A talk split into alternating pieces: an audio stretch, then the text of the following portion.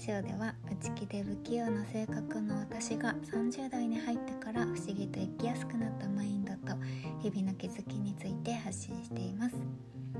皆さんいかがお過ごしでしょうか？あ毎月行っているようですがもうすぐ10月終わりますね。もう本当に目まぐるしいですね。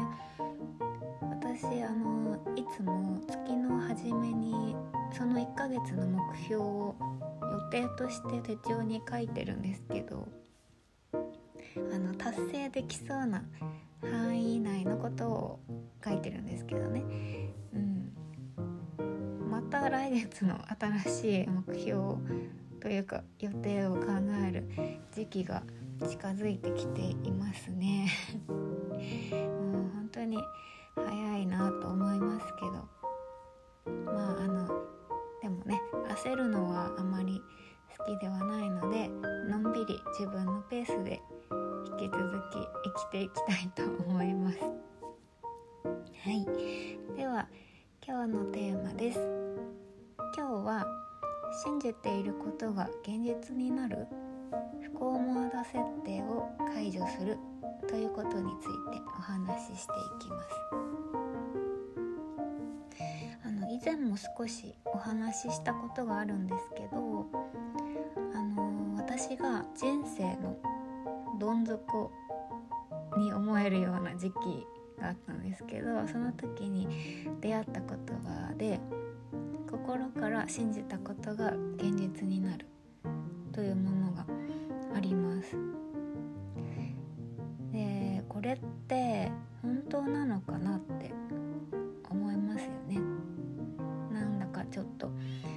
リチュアルっぽいですし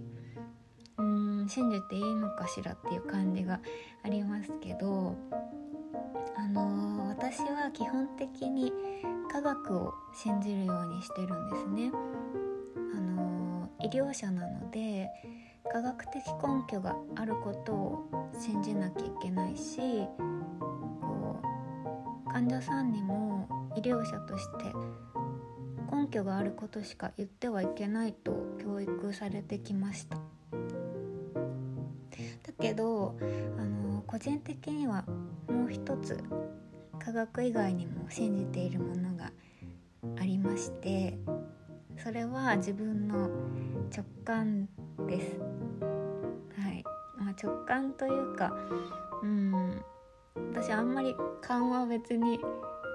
鋭い方ではないんですけどあのうん根拠はないけどなんとなく自分の経験をもとに信じているもの信じられるものって皆さんもあるんじゃないかなと思うんですけどどうですかね？うーんなんか日常に小さいことでもいっぱいありますし、例えば私助産師の学校の受験入学試験の2ヶ月くらい前にですね家族の病気が突然見つかってそれでなんか入院とか手術の付き添いやらなんやらであの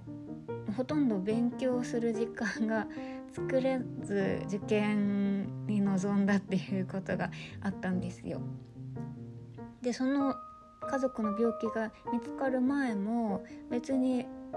勉強してなくてあまあ勉強はしてたかなでも受験のための勉強っていうのはしてなくてその看護学生だったので実習に追われてたりとか課題がたくさん出てたりとか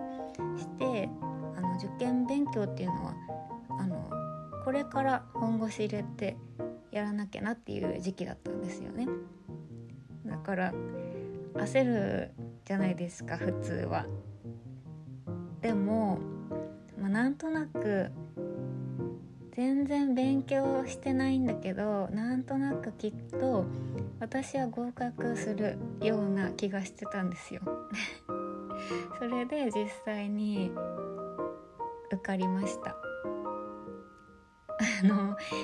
別にねあの全く私は優秀な学生ではなくてむしろこう成績授業とか実習の成績もいつもなんかギリギリ後ろの方のタイプだったんですよ。だけどなぜかわからないけど合格する流れになっているような 何て言うのかな。まあ根拠のない自信ですね。そういうものがありました。ともう一つ例を挙げるとうんなんかちょっとこの例が正しいかわからないんですけど私ワーキングホリデーで海外に1年間行ってたことがあったんですよね。で周りにはあんまり、あのー、仕事を中断してまで海外に行くっていう人いなかったのでもうみんなからはいいなって1年間も海外で遊べていいね楽しんでおいでねっていう反応だったんですよ。まあ当然だと思うんですけど。だけだけど私としてはあの当時すごく真面目でして 別に遊びに行くわけじゃないしとか思ってたんですよ。なんか尖ってますよね。まあそうですね。海外に一人で行ったことも私なかったんですけどあと英語も話せるわけではなかったんですね。だからこれは成長するための修行なんだと思って行ったわけですよ。なんかそういう気持ちでワーホリ行く人いるのかわかんないんですけど、うん、私としてはそういう心づもりだったんですね。でそれを出発前に妹に話したらくりされましてなんかそんな風に思ってたら本当に大変な1年間になっちゃうよって言われたんですね。でその時何も思わなかったんですけど実際私の1年間のワーホリというものはもう課題が多いというか もうあの苦労をたくさんする羽目になった1年間だったんですねもちろん楽しいこともありましたけどうんやっぱり結構修行的な1年間になってしまいました実際に。うん、こんなようにですねあの心の底で信じていることとか、うん、自分がこう決めてることっていうものが実際に現実になるっていうことってやっぱりあるんじゃないかなと思ってます。そしてですね私は少し前まで人生は苦行だと思って生きてきたんですね。修行とか苦行だと思って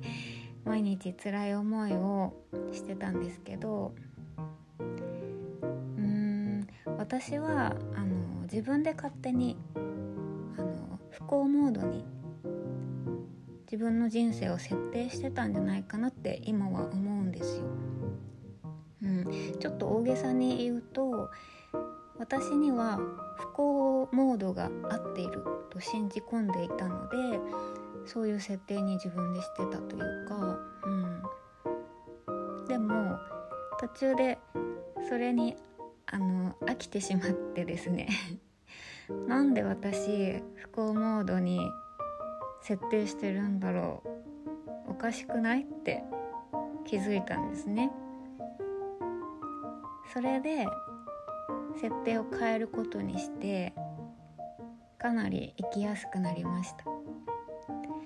うん、なんかちょっと不思議なことを言ってるように聞こえますかね、うん、簡単に言うとですねあの私なんか不幸がお似合いだわと思っていたらそういう人生になるし自分は幸せになるべき存在だって心から思えていたらそういう生き方ができるんじゃないかなって思うんですよね。そしてどちらにするのかっていうのは自分できっと選べるものだと思っています。はいどうでしょう？皆さんも信じたことが現実になるという体験お持ちですか？もしよければコメントお待ちしております。では今日のエピソードここまでにしたいと思います。